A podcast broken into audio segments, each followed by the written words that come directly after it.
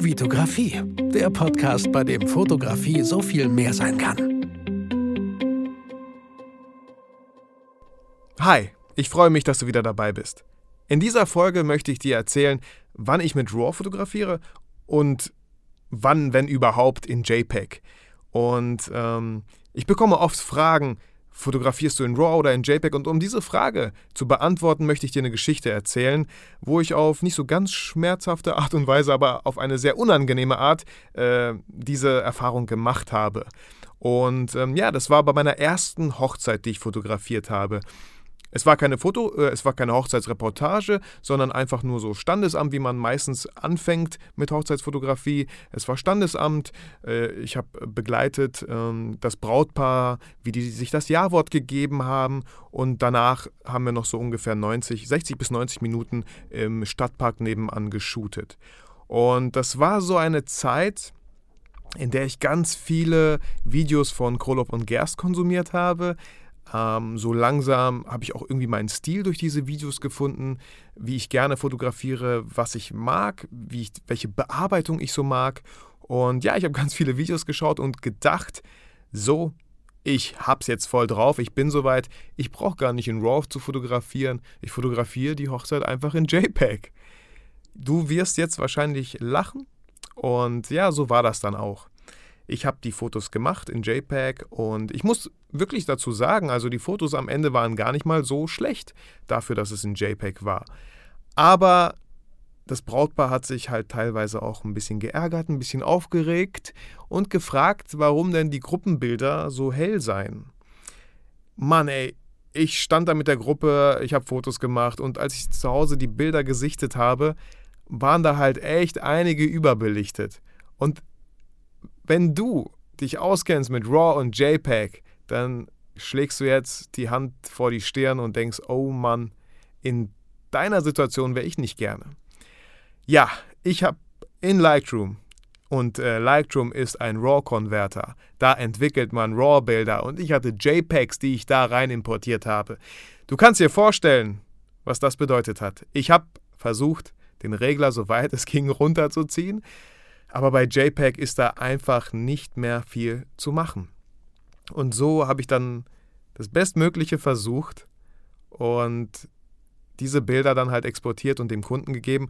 Und ja, also ein Grund, warum der Kunde dann äh, oder das Brautpaar, sagen wir die Frau, warum sie ganz oft gemeckert hat über die Bilder, war auch, dass sie einfach fast auf jedem Bild ihren Blazer anhatte. Ey Leute, das war meine erste Hochzeit. Ähm, sie hatte ein sehr schönes Kleid, sie hatte einen Blazer an. Es war, es war ein bisschen kühl der Tag, sie war schwanger und ich als Hochzeitsfotograf, also meine erste Hochzeit, ich hatte so viel anderes Zeug im Kopf und habe einfach nicht darauf geachtet, okay, du hast einen Blazer an, vielleicht solltest du ihn ausziehen, weil die Bilder dann besser aussehen können. Daran habe ich einfach überhaupt nicht gedacht. Und ich fand es auch ein bisschen zickig von ihr dann zu behaupten, oh, die Bilder sind ja irgendwie scheiße, ich habe da überall einen Blazer an. Ja, hallo, ich hatte ihn nicht an, du hattest ihn an. Musst du ja gemerkt haben irgendwie. Ich will mich da auch gar nicht rausreden. Natürlich ist das die Aufgabe eines guten Hochzeitsfotografen. Damals war ich noch nicht so gut äh, da, sowas zu sehen und dann dem Brautpaar auch zu sagen, hey, ich weiß, du bist schwanger und ich weiß, es ist ein bisschen kalt, aber lass uns mal kurz den Blazer zur Seite legen und ich mache schnell ein paar Fotos. Das, das wär's. Und schon hätten ihr die Bilder gefallen, obwohl sie in JPEG waren. Also, wie gesagt, das war gar nicht so das große Manko für das Brautpaar, dass ich in JPEG fotografiert habe, dass sie teilweise überbelichtet waren. Äh, nee, die waren doch relativ zufrieden dann. Aber, um aufs Thema zurückzukommen, ich musste halt auf diese Art und Weise lernen, wann ich in RAW und wann ich in JPEG fotografiere. Und seit dieser Hochzeit fotografiere ich nur noch in RAW. Vielleicht weißt du, dass ich eine 5D Mark II habe und äh, dort kann man drei verschiedene RAWs einstellen. Also RAW 2, RAW 1 und RAW. RAW 2 hat, äh, ist, ist halt alles RAW, aber RAW 2 hat also ungefähr eine Größe von 10 Megabyte, RAW 2 dann von 20 und RAW 30 Megabyte. Und ich muss ganz ehrlich sagen, ich schieße meine ganzen Fotos in RAW 2, das reicht mir völlig.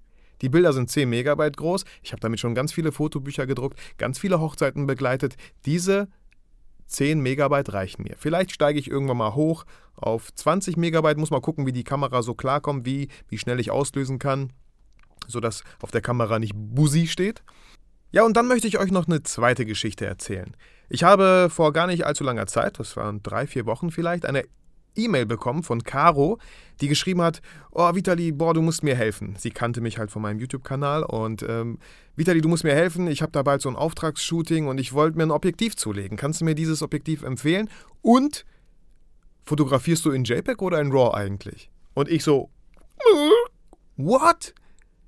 Ähm, was, das ist, was, das war ein bisschen, ne, das war eine komische Frage, ob ich in JPEG oder in RAW fotografiere. Ähm, aber genau deswegen auch die Podcast-Folge. Vielleicht ist es für dich doch gar nicht so komisch und du stellst ja auch diese Frage. Und ähm, ja, ich habe sie dann angerufen, weil mir das, ich, ich hasse es zu schreiben. Deswegen, ich rufe lieber Leute an und rede mit denen. Ich habe sie direkt angerufen und gesagt, ähm, Caro, ey, äh, bleib erstmal ganz ruhig. Wie kann ich dir helfen?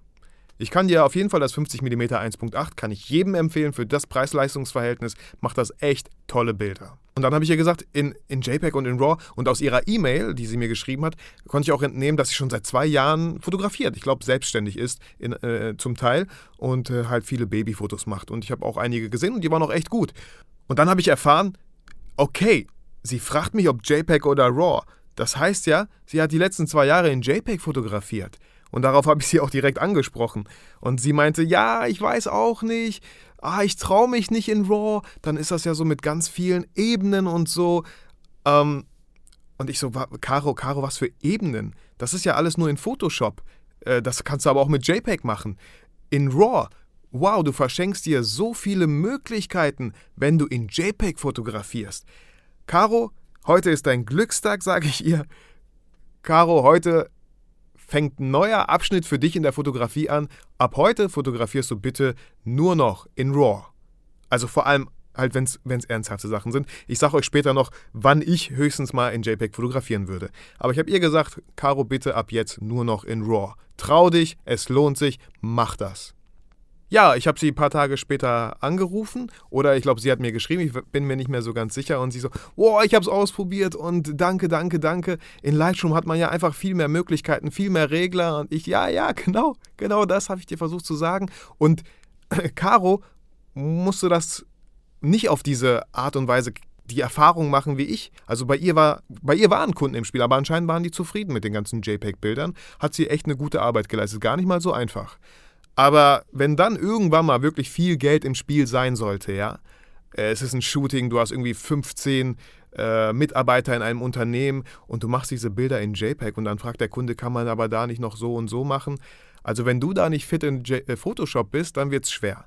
Und ganz ehrlich, RAW, RAW, RAW. Und es gibt noch nicht mal eine Ausrede heute, warum man nicht in RAW fotografieren sollte. Viele sagen, ja, die Dateien sind aber so groß, dann liegen die auf dem Rechner und ich werde die wahrscheinlich eh nicht bearbeiten. Ähm, ich fotografiere mit einer 5D Mark II. Wie gesagt, ich habe in RAW 2 eingestellt, das sind 10 Megabyte. Ich habe auch noch CF-Karten. Also ich finde das irgendwie nicht so toll, CF-Karten. Ich finde SD-Karten besser, aber die 5D Mark II hat nun mal CF-Karten. Die sind teurer, viel, viel teurer als SD-Karten. Gut, es gibt da wahrscheinlich auch so billige Varianten. Aber wenn ihr SD-Karten habt, was kostet da eine 64 GB SD-Karte? Eine richtig gute, 30 Euro vielleicht. Und das ist schon teuer. Also das ist schon das Maximum so, ja. Und dann äh, Festplatten, 500 Gigabyte. Ich weiß nicht, was die jetzt so kosten, aber für 50, 60, 70 Euro kriegt man bestimmt irgendwie 500 Gigabyte. Also wie gesagt, es gibt keine Ausrede, warum man heutzutage nicht in RAW fotografieren sollte. Also, ganz kurz, wann fotografiere ich in RAW? Wenn ich, wenn ich Shootings habe natürlich, wenn ich TFP-Shootings habe, wenn ich Kundenshootings habe, für Print, wenn ich am Ende daraus ein Fotobuch machen will, natürlich bei Hochzeiten meistens der Fall. Ja, eigentlich für alles. Wann fotografiere ich in JPEG? Wenn ich für eBay Kleinanzeigen ein paar Fotos mache. Aber ganz ehrlich, das habe ich früher gemacht. Heutzutage würde ich mein iPhone nehmen, was eine richtig geile Kamera hat und viele Smartphones haben heutzutage richtig coole Kameras eingebaut dann würde ich die einfach draufhalten mit der eBay Kleinanzeige-App. Das geht so einfach. Draufhalten, Foto machen. Achtet auch dabei, finde ich, so ein kleiner Tipp, äh, dass die Fotos gut aussehen. Macht euch ein bisschen Mühe für das, für das Zeug, was ihr da fotografieren möchtet. Stellt es gut ins Licht, so vielleicht auf den Tisch, auf einen Holztisch, so dass irgendwie äh, cool aussieht. Und dann macht ein Foto mit dem iPhone, mit eurem Smartphone und schon ist das Ding drin.